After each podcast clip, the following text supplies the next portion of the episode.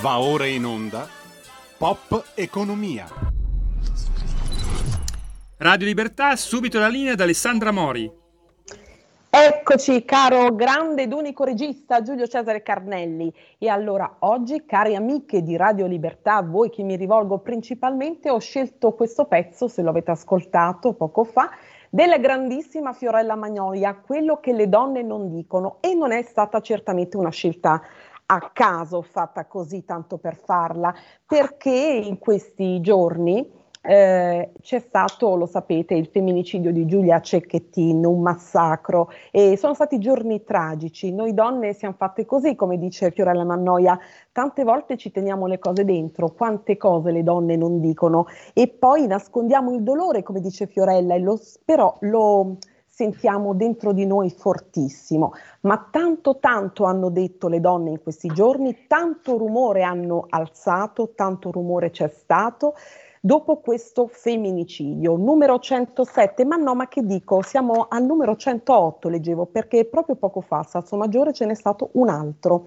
un uomo di origini, leggo qui, indiane, ha ucciso la moglie a colpi di mazza da baseball, quindi siamo al 108. E allora questo femminicidio si è caricato tutti gli altri 106 dall'inizio dell'anno e tutti gli altri dei precedenti anni, nessuno escluso. È stato un urlo quello che è sfociato nelle piazze sabato scorso, un'onda, una marea.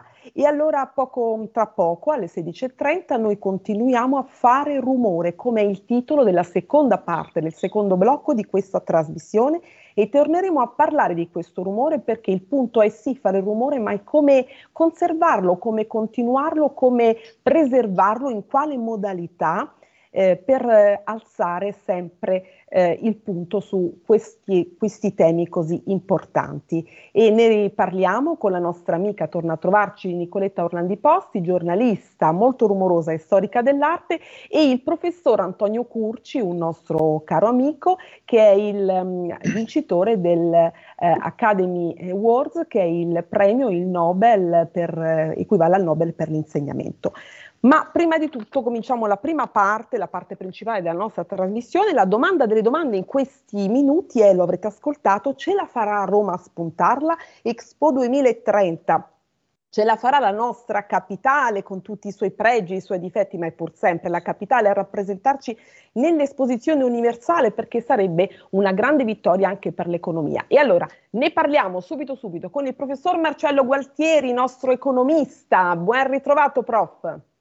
Buonasera Alessandra, a te e a tutti i nostri ascoltatori e teleascoltatori. E ascoltatrici. E ascoltatrici. E ascoltatrici. E il carissimo professor Mario Rovetti, tributarista, che come spiega il fisco lui, nessuno mai. Ben ritrovato professore. Grazie Alessandra, ben ritrovata a tutti voi. E per dare ancora più importanza, mi scuso se non l'ho presentata per prima, Graziella Giangiulio, una co- la condirettrice di un'importante testata giornalistica, AGC News, di mm, una testata che racconta sì l'economia ma anche i cambiamenti e i disordini mondiali, quindi la geopolitica. Ben, ritro- ben ritrovata Graziella. Grazie, ben ritrovati a tutti voi e a tutte le telespettatrici. Ecco, ci tengo tanto. Che Guarda. specifico possono ascoltarci, ascoltatrici e ascoltatori, su radiolibertà.net, ma anche sul canale 252 della TV. Graziella, poco tempo oggi per te, ma ne, lo recupereremo perché tu devi aggiornarci su qualcosa di importante per tenere sempre una finestra accesa, l'ho detto dall'inizio, eh, sulla questione ehm, eh, Israele-Hamas, sulla terribile guerra, come la terremo sempre accesa sul rumore delle donne. E allora ci sono state delle importanti novità, ne abbiamo parlato tempo fa, con, due trasmissioni fa con l'ambasciatore Stefanini, lo avevamo anticipato, la liberazione degli ostaggi, anche qui il filo della, della diplomazia è stato determinante. C'è stata una tregua, a che punto siamo? Allora, la tregua c'è stata, è durata quattro giorni, probabilmente verrà allungata di altri due giorni. E l'ultimo comunicato delle 13.47 l'ha emanato Hamas, ma ne ha parlato anche il Qatar che in questa lunga e difficile eh, lavoro diplomatico per la liberazione di, di questi ostaggi con il rilascio di, ci tengo a specificare, detenuti nelle prigioni israeliane, perché sono persone che hanno subito un processo.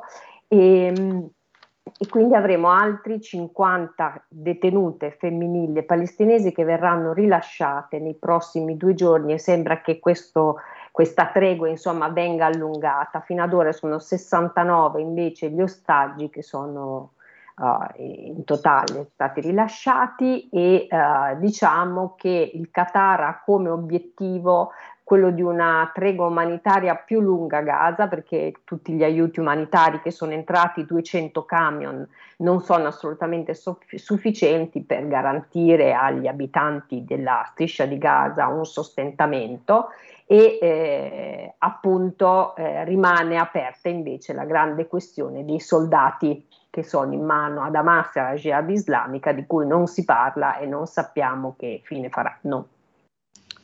Bene, Graziella. E allora noi ci lasciamo eh, oggi per ritrovarci martedì prossimo perché tu credi ci saranno delle importanti novità?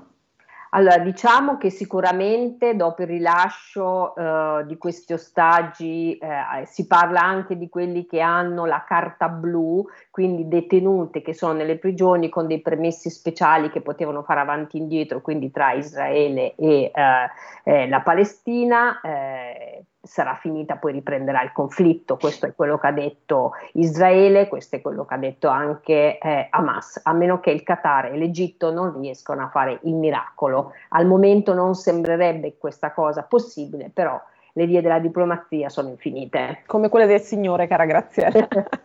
Grazie a te, carissima, Grazie e a presto a voi, buona puntata. Grazie. Prof. Gualtieri, allora l'ho detto subito in inizio puntata, Expo 2020, 2030. Prego il nostro regista Giulio Cesare di avvertirci, io monitoro le notizie perché non sarà una cosa lunga, ci dicono. Eh, da Parigi dovrebbero arrivare importanti novità. Riyadh è la preferita, ma la capitale la spunterà secondo lei perché si parla di un indotto che potrebbe andare a Roma di 50,6 milioni di euro. Mi aiuti un po' con le cifre, 3,8% del PIL nazionale. Chiari.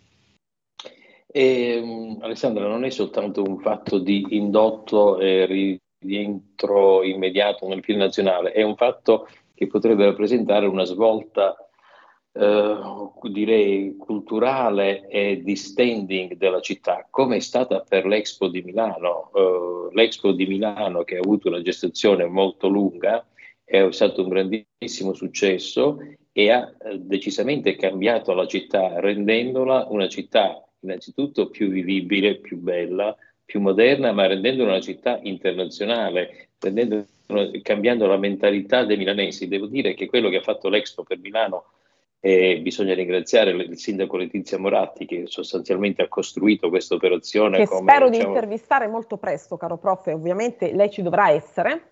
Molto volentieri perché è una mm. donna di straordinarie capacità e come tutte le donne di straordinarie capacità in Italia vengono Uh, non dico boicottate, ma fanno più fatica delle altre. Ecco, questo Mai professore in questa trasmissione mi dà un assist perfetto. Quello che volevo dire, ci tengo molto, mi perdoni. Qui a Pop Economia e a Rumore io cerco sempre di ospitare le donne, quelle che io chiamo le lady dell'economia specialmente. Lei ricorda quando abbiamo ospitato Amelia Cuomo e ancora Claudia Persico, le imprenditrici anche, anche giovani, ci tengo davvero a dirlo, del Made in Italy, che si stanno affacciando ora al Made in Italy e che hanno una grande scalata da fare, perché è vero, l'abbiamo commentato con lei, che c'è anche Claudia Goldi, no? La, mm, il Nobel per l'economia, Nobel ma i posti per le donne, di, non dico di potere, ma di, ehm, di, ehm, che, che, devono ricoprire nelle, nelle postazioni chiave sono sempre di meno e quindi e sono, no, le donne ci, ci, ci, lavorano ma sempre con fatica, non sono mai equiparabili a quelle dell'uomo.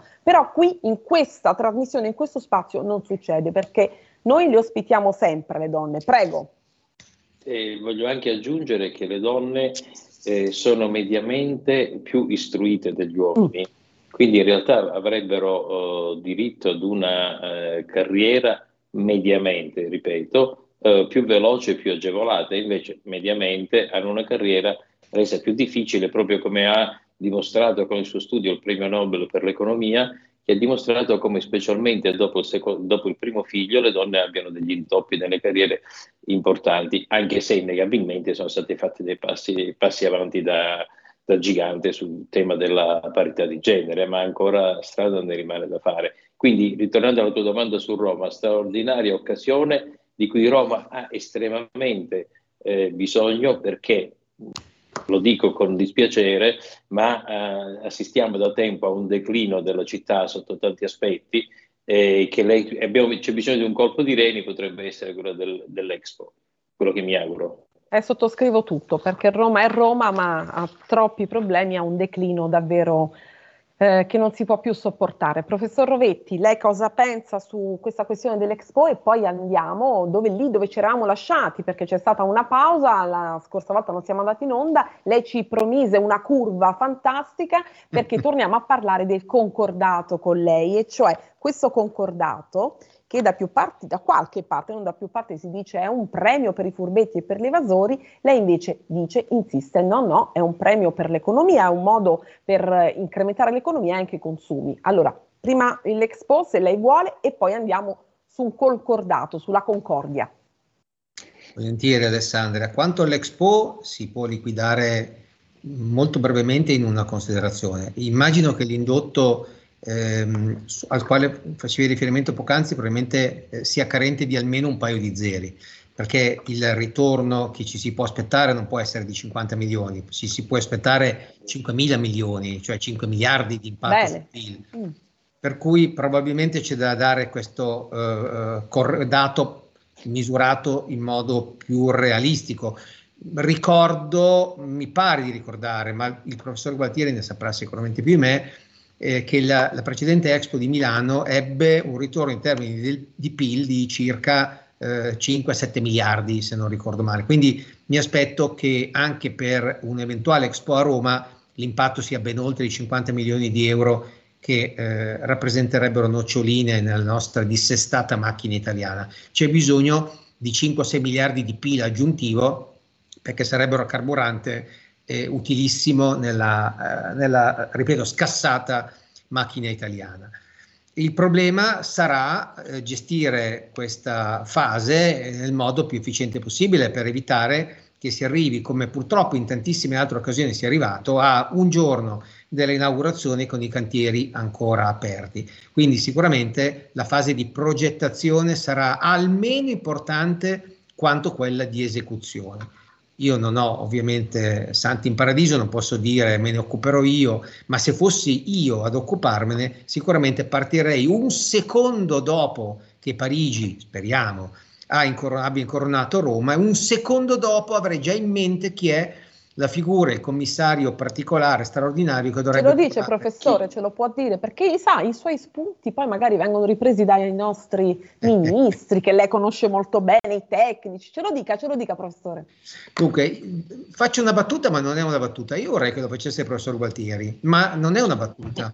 E Nel questa senso... è una notizia, professor Gualtieri, perché io so che il professor Gualtieri è molto corteggiato io... dalle alte sfere, ma non lo dice. E allora, Sa, sai perché? Se io fossi... Se io fossi un ministro della Repubblica, non andrei a cercare i soliti nomi di Stato che si sono visti e rivisti e che sono riciclati, vanno bene per qualunque occasione, per fare il presidente di un'autority, per fare l'autorità sui vaccini, per fare il commissario straordinario della ricostruzione. Cioè i nomi sono sempre gli stessi. Serve a un economista che capisca di numeri, capisca di economia perché non è solo logistica, ma è anche logistica. Serve un economista.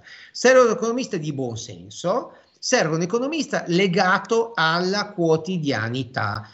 Il professor all'economia Gualtieri, reale, caro professore. Il professor Gualtieri reale. è l'esempio plastico. Poi, come professor Gualtieri, fortunatamente l'Italia esprime altri nomi, ma purtroppo non ci sarà un professor Gualtieri con la P e la G minuscola, perché si finirà come al solito con i soliti boiardi di Stato inefficienti, inefficaci, incapaci. Detto questo, se ho ancora spazio, due parole certo che sì, però vorrei sapere la risposta subito del professor Gualtieri. Accetta, professore, la stiamo candidando qui in diretta. Sì o no? Secco? Eh, sì, è bello avere degli amici. Eh no, professore, perché i rumors che ho sentito del professor Rovetti quindi sono, sono veri, perché anch'io l'avevo sentita questa notizia, sa? Lei, lei non dice, lei è come le donne che non dicono. Esatto. professor Rovetti, prego. No, per riprendere il tema del concordato, eh, e sempre eh, senza volere per forza di cose rimpallare la, la, questione con l'amico Marcello. Mm, il concordato, chiarito una volta per tutte, spero che sia stato chiarito una volta per tutte che il concordato non è fatto per i furbetti, perché i furbetti sono tenuti fuori dalla porta. Mm.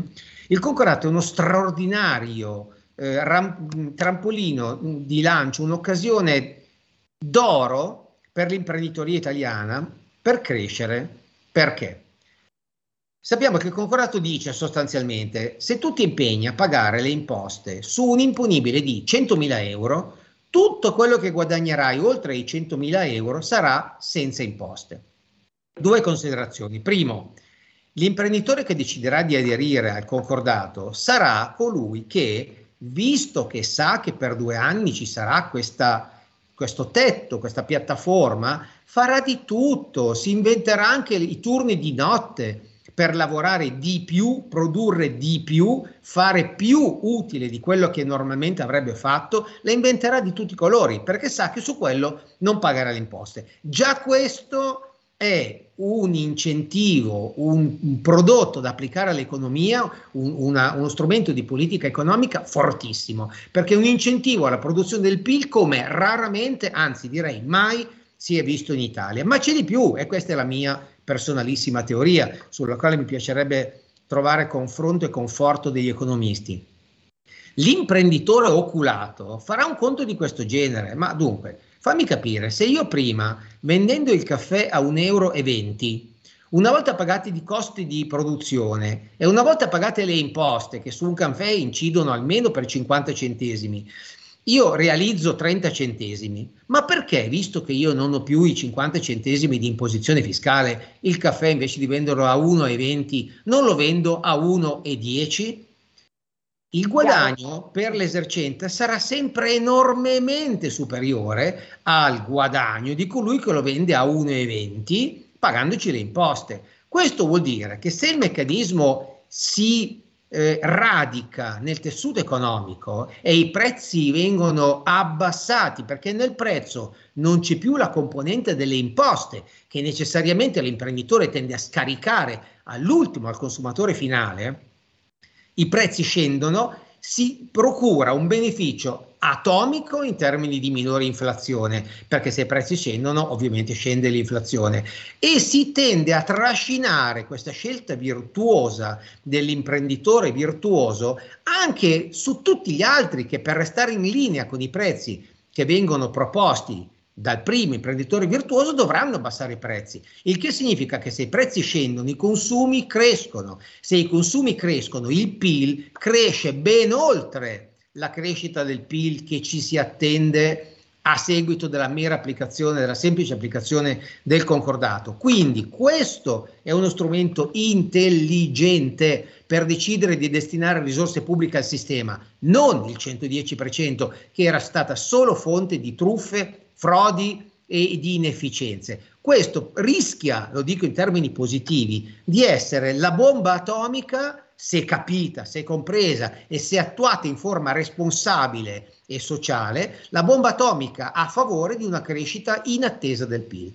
Ma perché davanti questa bomba atomica, forse l'ho detto già lei, è una bomba atomica, ci sono tutte queste critiche, avrà sentito Milena Gabbanelli, no? Un modo per eh, arginare i problemi, ma soprattutto un uh, modo per aiutare i furbetti. Perché, professore? Ce lo spiega? sono posizioni a prioristiche, sono le posizioni di chi non ha voglia A di capire lo strumento, B di guardare oltre, è un problema di chi non lo interpreta bene. Professor Gualtieri? Eh, allora, diciamo che condivido, tanto per cambiare, eh, tutto il discorso che ha fatto la, il professor Rovetti.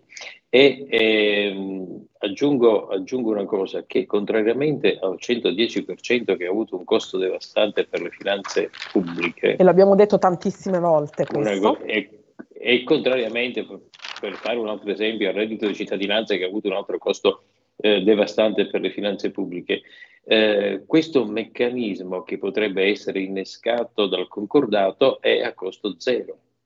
Abbiamo soltanto Uh, come direbbero gli economisti, win-win, vinco in, tutte due, vinco, vinco in tutti e due i casi.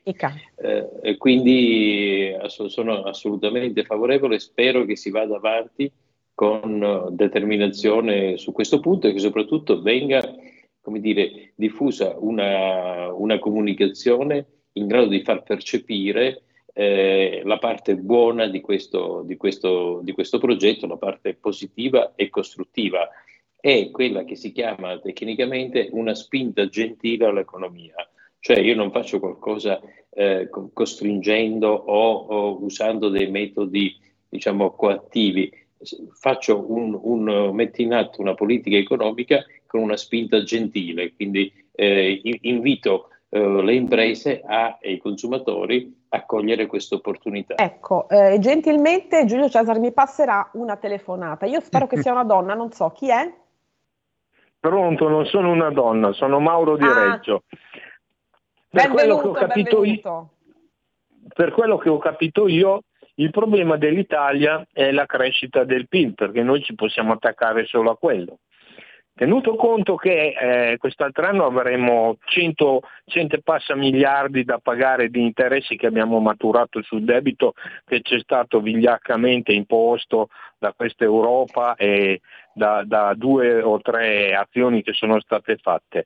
Ricordo solo tranquillamente una cosa, che noi nel 2007-2008 quella che è stata definita crisi del surprime, invece era solo un cambio di paradigma, ci siamo bruciati il 25% della manifattura italiana e che mi dicano che noi siamo la seconda è una sonora balla perché siamo decaduti terribilmente. Abbiamo perso tutte le aziende di Stato nel 92, la Fiat se n'è andata e valeva il 7% del PIL quando Marchione la portò in Olanda. Rimane comunque costante una cosa che sarà impossibile per una motivazione ben precisa. Il 93% del rame è gestito dalla Cina Cina, l'80% dell'alluminio è un amico che ha 10 operai e fa il serramentista in alluminio da una vita, non trova alluminio in tutta Italia, compreso nelle filiali di Predieri Metalli che era il più forte che c'era in Italia. Non si trova un filo di profilato di alluminio e oltretutto l'80% delle terre rare, per cui noi possiamo solo spegnerci come una candela. Grazie. Grazie, grazie di questi dati e grazie del tuo intervento.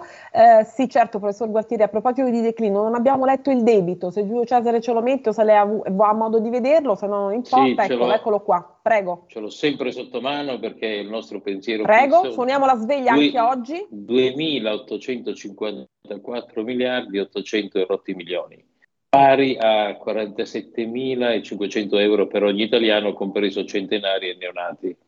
Ecco qua, quindi? Eh, una, una, risposta rapida al nostro ascoltatore. Certo. Ha detto tante cose, alcune, assolut- qualcune condivisibili, qualcune assolutamente non condivisibili. Mi fermo su una, quella sul debito, perché stiamo parlando del debito. Il nostro ascoltatore dice il debito imposto dall'Europa. E no, caro ascoltatore, non ci siamo. Il Però questo concetto, professore, mi scusi, sempre tanto i nostri ascoltatori ogni tanto ce lo propongono, quindi forse vogliamo chiarire bene, perché eh, c'è questa ostilità verso l'Europa è anche comprensibile per certi versi, però in questo preciso caso, in questo preciso caso, l'Europa, Il... grazie all'Europa non siamo vivi, no? No, eh, assolutamente, noi, noi, sopravviviamo solo ed esclusivamente in base, eh, grazie all'Europa, grazie all'adesione all'euro. Il nostro ascoltatore ha detto una, una grossa inesattezza, il debito imposto dall'Europa. No, il debito ha scelto l'Italia liberamente di farlo. L'Europa si è mai imposto un limite a questo debito, ma dirò di più, signori, l'Europa è quello che ci ha dato i soldi per questo debito, è quello che ci ha finanziato, perché da quando Mario Draghi era governatore della BCE a quando è stata poi introdotta una, una serie di politiche monetarie sempre da parte della BCE a seguito del Covid ad oggi, il punto della situazione è che mentre dieci anni fa l'Europa possedeva il debito pubblico italiano per un importo pari al 4% del PIL. Oggi il debito pubblico italiano finanziato, cioè pagato dalle istituzioni europee, è pari al 44% del PIL.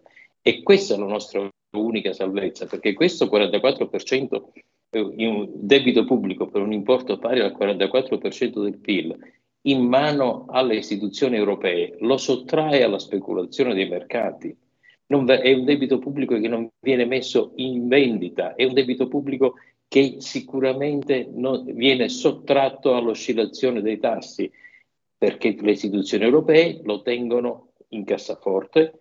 Ovviamente questo non cambia l'aspetto fondamentale, cioè che alla scadenza del debito bisogna rimborsarlo altrimenti non è un debito, altrimenti è un furto. E ci farò Quindi, una pillola su Europa. questo che lei ha detto, perché è un concetto chiave. Ma d'altra parte noi tutti i martedì lo diciamo, professore, la sveglia la suoniamo sempre e cerchiamo di chiarire questo concetto, che è un concetto chiave, perché tutti in questi giorni, sempre, ma più che mai in questi giorni, dedicano, dedicano editoriali al debito. Ce n'è uno oggi sul Corriere della Sera che ho letto, l'Europa che guarda al futuro, debito e progetti, lo avrà visto anche lei.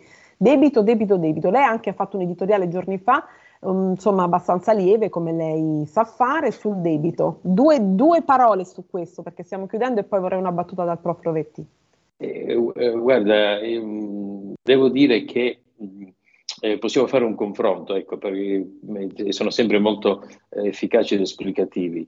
Il nostro debito pubblico è oggi, da tempo purtroppo, ritenuto più rischioso di quello della Grecia cioè la Grecia che aveva falsificato i conti per entrare nell'euro, che, i conti pubblici, che era stata sottoposta alla, alla cura draconiana della Troica, che aveva sottoposto un piano di austerità pazzesco, che era, es, eh, che era stata esclusa dai programmi di acquisto di titoli pubblici della BCE, Ora questa Grecia, grazie ad una ripresa del PIL, grazie ad una riforma maggior, in senso maggioritario politica, grazie a un governo eh, stabile, oggi uno spread inferiore a quello dell'Italia, quindi viene giudicato dai mercati un creditore più affidabile dell'Italia. Questo Perfetto. Dobbiamo, Professore, come è, vede è una grandissima giorni... sveglia. Abbiamo terminato, come vede in questi giorni il ministro Giorgetti? Come lo vede? Molto preoccupato e non, lo posso capire, molto preoccupato, preoccupato. Per, perché eh, abbiamo, siamo veramente in un passaggio delicatissimo, soprattutto perché siamo in attesa di capire se entro fine anno rientreranno in vigore i vecchi parametri di Maastricht o avremo dei parametri più intelligenti, più intelligenti, come tutti quanti stanno cercando di portare a casa. Chiudiamo. Professor Vetti, cosa le preoccupa di più e cosa invece l'alleggerisce di, me, di più?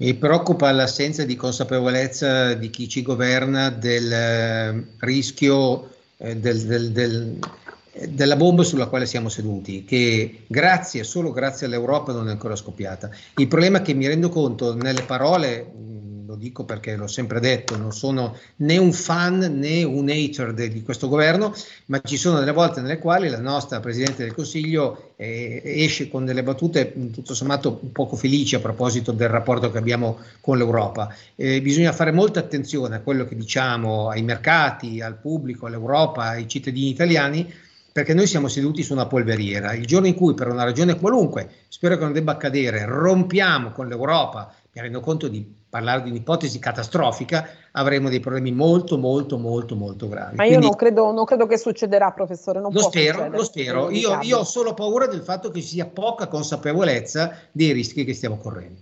Ecco, siamo in chiusura, vorremmo parlare, cari prof, del mercato tutelato, della fine del mercato tutelato, stanno insorgendo tutti, anche la Lega, ma ne parleremo eh, martedì prossimo perché purtroppo il tempo vola, è denaro, ma qui vola sempre e magari anche un buon segno. Grazie a martedì prossimo, grazie a tutti. Grazie a voi, grazie, grazie a te. Grazie dell'invito. In quanti ti promettono trasparenza, ma alla fine ti ritrovi sempre con la bocca chiusa e non puoi dire quello che pensi. Radio Libertà non ha filtri né censure, ascolta la gente e parla come la gente. Stai ascoltando Radio Libertà, la tua voce libera, senza filtri né censure, la tua radio.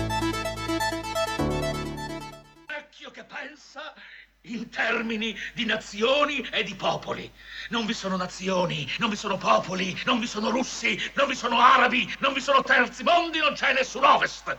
Esiste soltanto un unico, un solo sistema di sistemi. Uno, vasto e immane, interdipendente, intrecciato, multivariato, multinazionale dominio dei dollari. Petrodollari, elettrodollari, multidollari, Reichmark, sterline, rubli, franchi e shekel è il sistema internazionale valutario che determina la totalità della vita su questo pianeta. Questo è l'ordine naturale delle cose oggi. Questa è l'atomica e subatomica e galattica struttura delle cose oggigiorno. Va ora in onda rumore.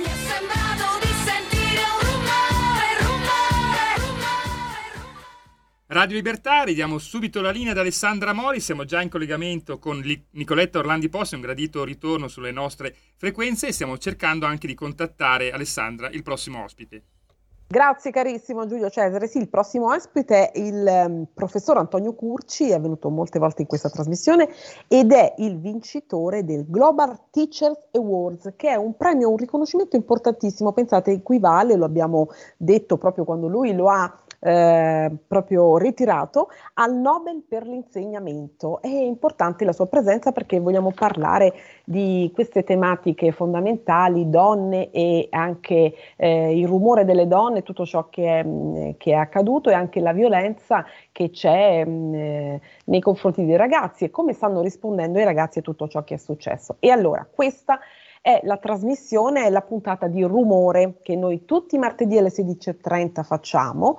Eh, avete sentito, cari amiche e amici, in questi giorni Rumore è stato il titolo quasi di tutte le testate giornalistiche. Io sono molto contenta perché quando si parla di rumore, quando si fa rumore, si alza rumore, sempre qualcosa succede di buono, mai di negativo, perché il rumore è l'opposto della stasi, è il contrario dell'immobilismo Ora il punto è, dopo quello che è accaduto, questo massacro, questo femminicidio, quello di Giulia Cecchettin, che ha sconvolto, diciamolo pure, l'anima di questo paese, e ora il punto è, dico, è quello di eh, vedere come va preservato, come va esteso, prolungato, in quale modalità giusta questo rumore. E allora eh, sabato scorso c'è stata la grande manifestazione, l'Italia da Messina a Milano, eh, c'è stata un'onda di, di gente, di giovani, di donne, di ragazzi, di uomini, di padri che sono andati per urlare il loro il loro dolore quello, e la loro preoccupazione. E cronista d'eccezione è stata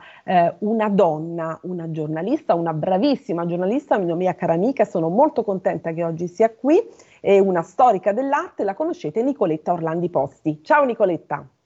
Ciao Alessandra, eh, ciao a tutti i telespettatori e soprattutto le telespettatrici. Ehm, sì, eccomi, e sono stata in piazza eh, sabato scorso. E hai fatto anche un servizio, ecco, eccolo qua, adesso Giulio Cesare ci manda le immagini, ecco vorrei ecco, capire... Prima Alessandro una chiamata, poi manderemo il servizio. Certo, eccoci, chi è che parla? Siamo qui. Sì, pronto, sì, ciao. Pronto, buongiorno, buonasera, sono Aldo da Bergamo. Aldo, buongiorno, anzi buonasera, Aldo, come va? Buongiorno. Benissimo, grazie, sto tornando da Milano. Volevo, volevo solo mh, un chiarimento. Io ho sentito l'altra mattina il dottor Cainarca, non mi ricordo il professore, che parlava del debito italiano e diceva, se non ho capito male, l'opposto di quello che stavano dicendo questi due professori, che è colpa del Beh, sa, sa Caroldo, questa è una radio libera, ognuno diciamo che magari c'è no, qualche no, professore che no, dice la cosa contraria a quello che dice il professor Gualtieri. Però no, prego, perché prego dicevano pure. che il debito era, do- era, scusi, era dovuto alla speculazione che c'è stata negli anni 90 che ha portato l'Italia al 24% di inflazione e che ha creato un debito enorme e che la BCE non ha fatto niente per bloccare la Germania. Quindi la maggior parte del debito italiano è dovuto anche a questo e non erano così convinti dell'Europa, non lo so, io mh, vorrei capire qualcosina, la prossima volta lo chiedo ai due professori, che mi sembrano certo, molto ma lei la europeisti. prossima volta la prego martedì di intervenire, comunque quello che posso io dirle è che noi tutti i martedì cerchiamo di far comprendere ai nostri, alle nostre amiche e amici che ci seguono la portata di questo debito, come dice spesso anche il, maestro, il Certo. ministro Giorgetti, cioè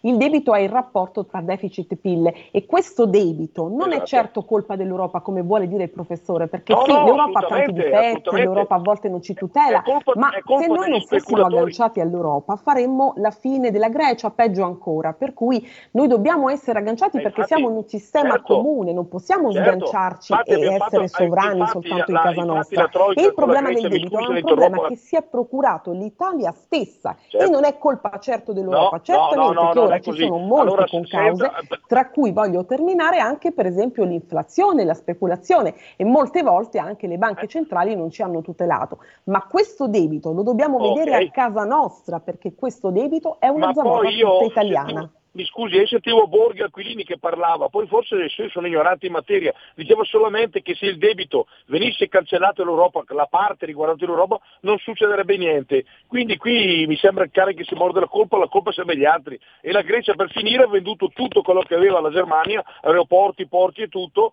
l'ha messo in ginocchio e poi l'ha tirato un po' in piedi. Quindi non sono certo, perché la. Grecia non può farcela da sola, è proprio questo il punto. Ma noi qui No, non facciamo della demagogia della politica, cerchiamo di spiegare l'economia per come l'economia va veramente. Lei, la prego, signor Aldo, con questa bella voce, ci chiami martedì prossimo alle 16 e esaminiamo ancora meglio questa questione, perché mi rendo conto che è una domanda importante. Grazie.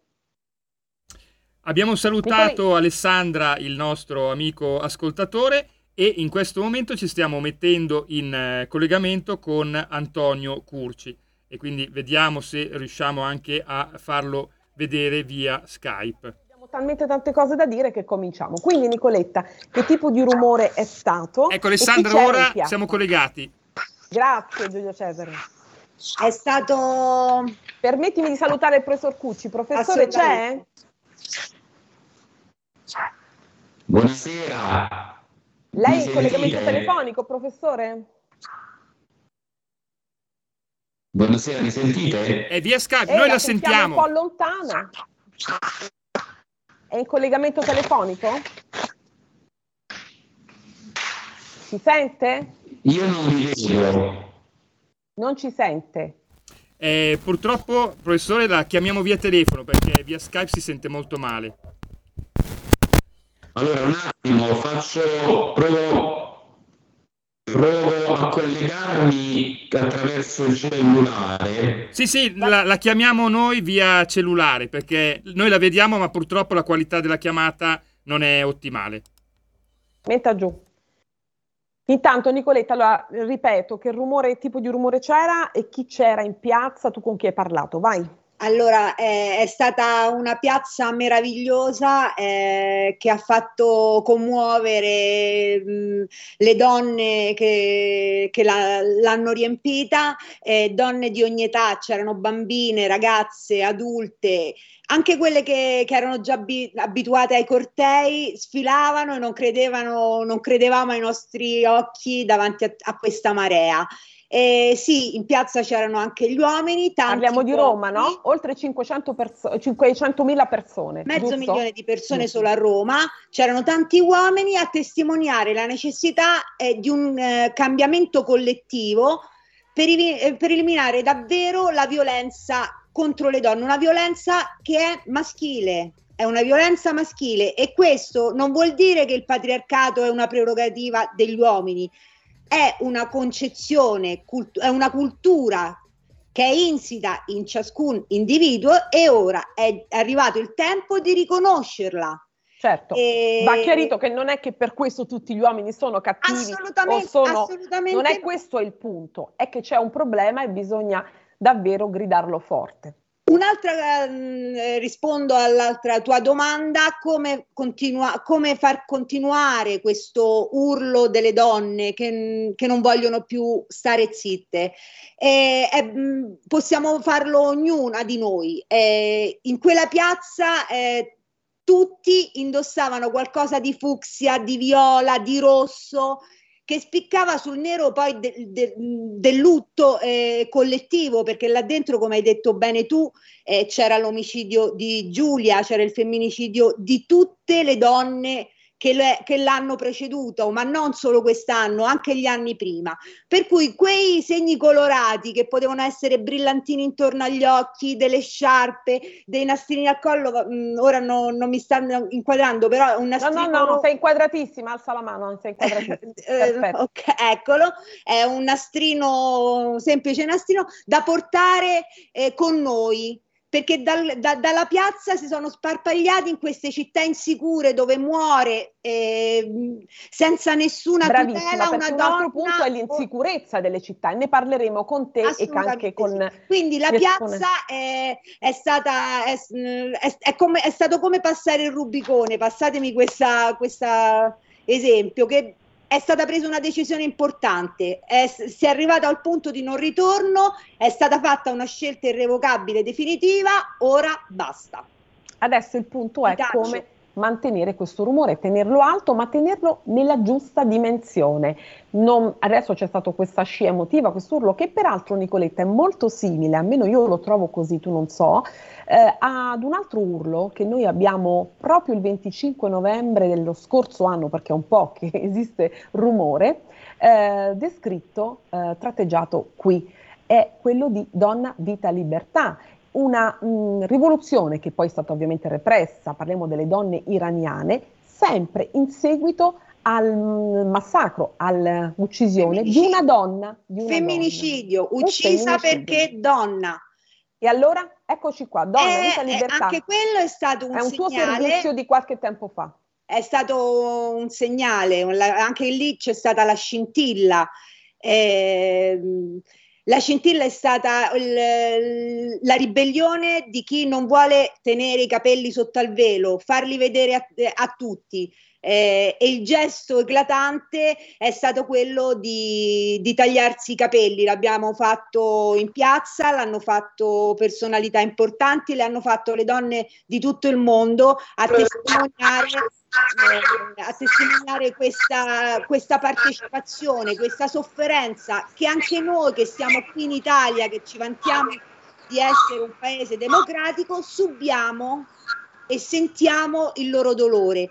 Che, che, che, si somma a tutto il dolore delle donne che subiscono violenze non solo fisiche, eh, psicologiche, economiche, di ricatto eh, in tutte le parti del mondo nelle società più progredite e ne, nei bassi fondi. Perché è un fenomeno trasversale questo, è un fenomeno Ed è stato che... anche questo il motivo, secondo me, per cui eh, il caso di Giulia ha toccato così tanto eh, l'opinione pubblica. E ha fatto uscire il dolore, ha fatto il uscire la paura. era anche. un bravo ragazzo, il mostro il era un tipico bravo, bravo ragazzo, che, poi, che peraltro do la notizia questa mattina. Figlio del patriarcato. Questa, questa mattina ha confessato, ha confessato ovviamente il femminicidio. E allora vedo finalmente il nostro professore. Professore, facciamo una piccola prova. Ci sente, prof? Io benissimo, voi?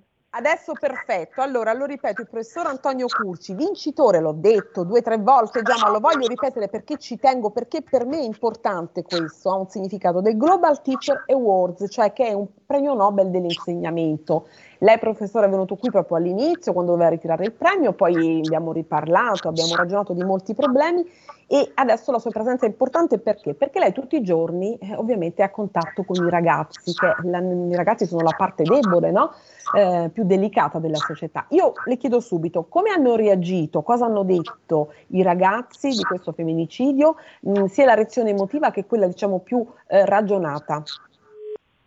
Notizia che io insegno in una scuola che è prettamente maschile, eh, sono pochissime le ragazze nel, nel, mio istituto, lo ricordo, l'istituto Panente Pitagora di Bari, è un ex ITIS, quindi un istituto tecnico-tecnologico. E, ehm, la bella notizia è che i ragazzi, quindi la totalità dei ragazzi, ha ripudiato il gesto, eh, non so neanche io come definirlo, di questo sciagurato che di questo assassino, professore, interrotto è un, è un uomo che uccide una donna, un assassino. E quindi sì, la reazione è stata veemente, forte, di pancia, eh, per cui i ragazzi si sono ovviamente dissociati, da, da, anzi hanno detto, qualcuno mi ha detto, ne, perché no, siamo portati a dire neanche le bestie, beh nel mondo animale nessuno uccide una compagna o, o un, suo, un suo simile se non insomma per ragioni ben diverse. Però nel mondo animale nessuno uccide una, un, un, animale di sesso differente. Certo, ecco. certo. Quindi, capiti. E allora, quindi un approccio diciamo maschile e quindi i ragazzi hanno ben percepito quello che sta accadendo. Professore, si parla tanto di questa educazione affettiva nelle scuole, sì. l'ora sì. di educazione affettiva o non so cos'altro, insomma, lei cosa pensa? È necessario? È fatto in quale modo? Per sempre per diciamo far comprendere il rumore, ma il rumore nei giusti canoni, lo ripeto. Sì, allora intanto io penso che la risposta del ministro Valditara è una risposta obbligata, nel senso che ehm, qualcosa bisognava fare nell'immediato. Dunque, una risposta che, eh, introdu- che dica in buona sostanza, al di là poi se servirà o meno, dica noi ci siamo, la scuola c'è e la scuola vuole fare la sua parte. Io personalmente ritengo che sia insufficiente, nel senso che un'ora a settimana di educazione emotiva, sentimentale, di educazione alle, alle relazioni per un trimestre, quindi per un totale di 30 ore, certamente non non servirà a rimuovere il problema del disagio giovanile e in particolar modo del disagio giovanile nella incapacità di esprimere una relazione affettiva. Ci vorrà ben altro. Però andava dato un, un, un in qualche modo andava um, dato un messaggio forte, la scuola c'è e vuole fare la sua parte. Dal mio punto di vista cosa bisogna fare? Bisogna strutturare un intervento in questo senso e lo, lo si deve fare partendo dalle cosiddette comunità educanti. Cioè noi non possiamo come dire, qui il problema è complesso, noi non possiamo in qualche modo eh, gestire l'imprevedibilità di, di, certi pensieri dei ragazzi o di certe intenzioni, o non possiamo intercettare cosa effettivamente inquina lentamente il cuore dei ragazzi. Certo loro sono figli della cultura del nostro tempo, dunque io mi chiedo come insegnante, ma anche come papà, come posso io, come dire, filtrare, discernere tutto ciò che, che, i ragazzi leggono, ascoltano, guardano, vivono? Cioè loro a scuola stanno per una parte del loro tempo, dopodiché sono immersi in un mondo, peraltro spesso i messaggi fuorvianti vengono veicolati proprio dal mondo degli adulti e loro per cui si bevono tutto ciò che in rete e fuori il mondo degli adulti e anche dei pari propina loro. Ora, quindi il problema è complesso. Possiamo intervenire sul problema come scuola, ma creando, facendo sistema con tutte le comunità educanti, cioè con tutte quelle comunità in cui i ragazzi trascorrono il loro tempo e possono essere le palestre, le associazioni, le parrocchie, i centri sportivi. Possiamo in qualche modo strutturare un intervento sull'educazione emotiva di questi ragazzi. Io penso che bisogna andare in quella direzione. Ora, ecco. prego, prego. Ci sono mh, due dati di oggi, anzi di ieri uno, di mh, Euromedia Research di Alessandra Ghisleri, dottoressa Ghisleri che probabilmente sarà ospite tra poco qui da noi. Dice l'Europa che ignora i femminicidi, per uno su quattro l'emergenza non c'è e questo parte, il sondaggio è stato fatto anche sui, sui giovani. E un problemuccio ci sarà pure se 8 vittime su 10 non denuncia vittime di donne, perché ovviamente ha paura, ha paura di non essere tutelato. Ma devo anche aggiungere che in questi giorni la politica si è unita ed è stato prodotto il decre- disegno di legge unanimemente approvato in Senato giorni fa, misure per la sicurezza. Eh, certo sarebbe accaduto lo stesso quello che è accaduto, ma comunque è un segnale molto importante, è qualcosa anche di azione, perché il silenzio si è trasformato in rumore e il rumore in azione.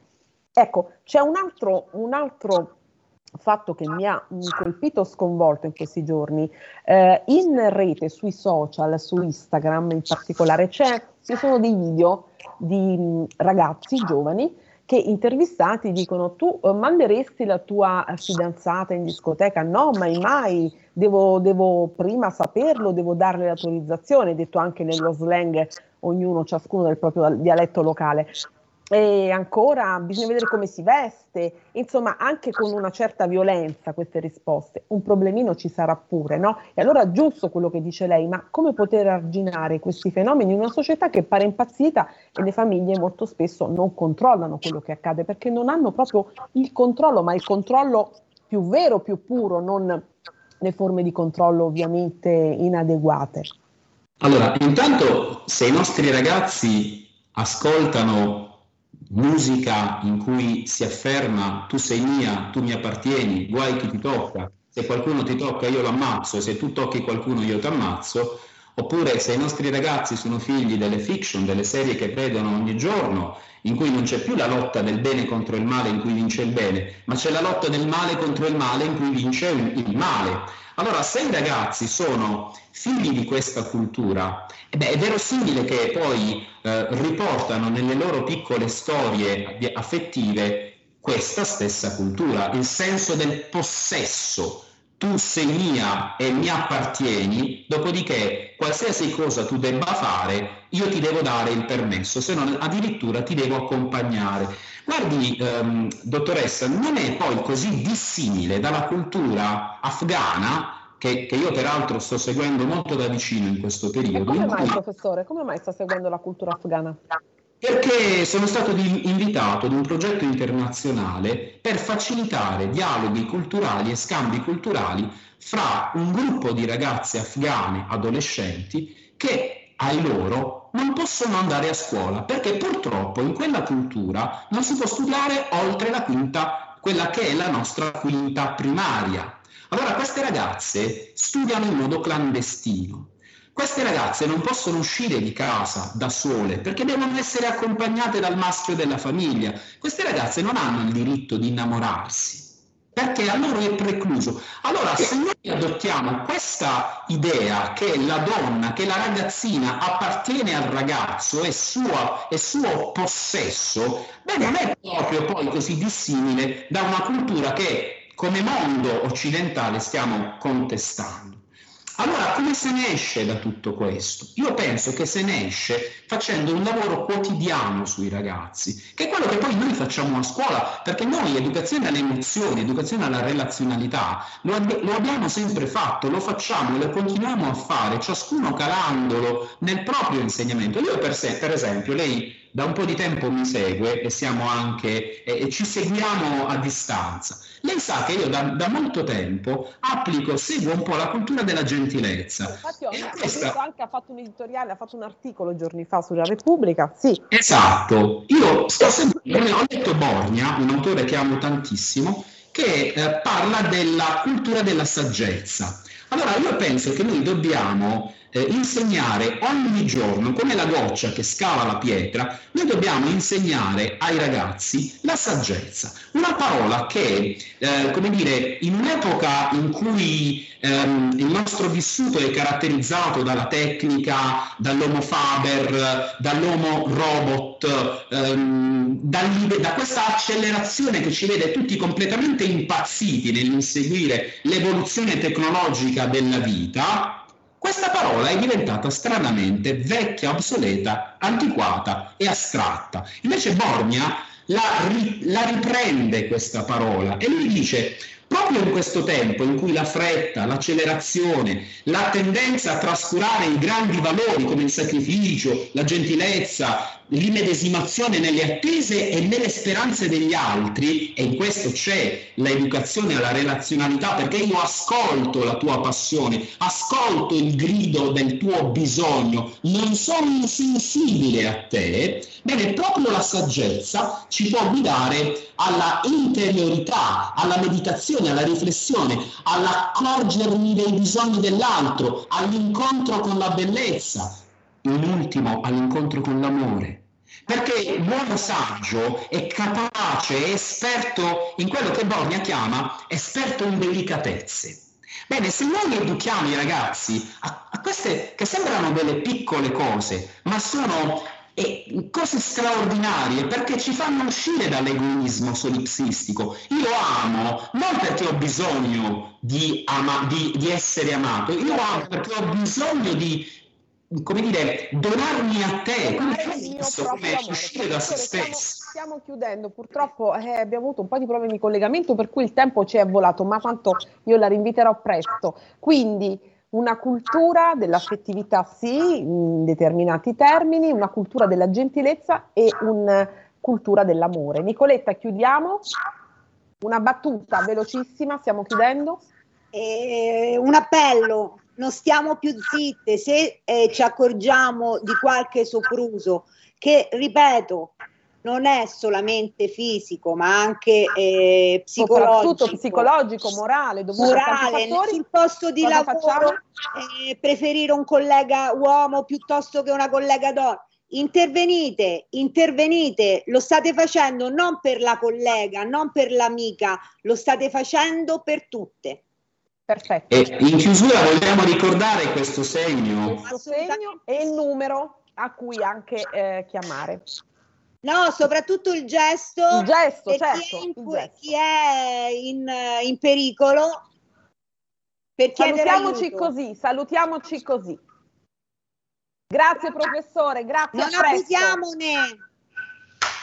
Un abbraccio. Arrivederci, grazie, buona serata, buona serata a tutti gli ascoltatori. Grazie, grazie a tutte e tutti voi. A martedì. Avete ascoltato Pop Economia.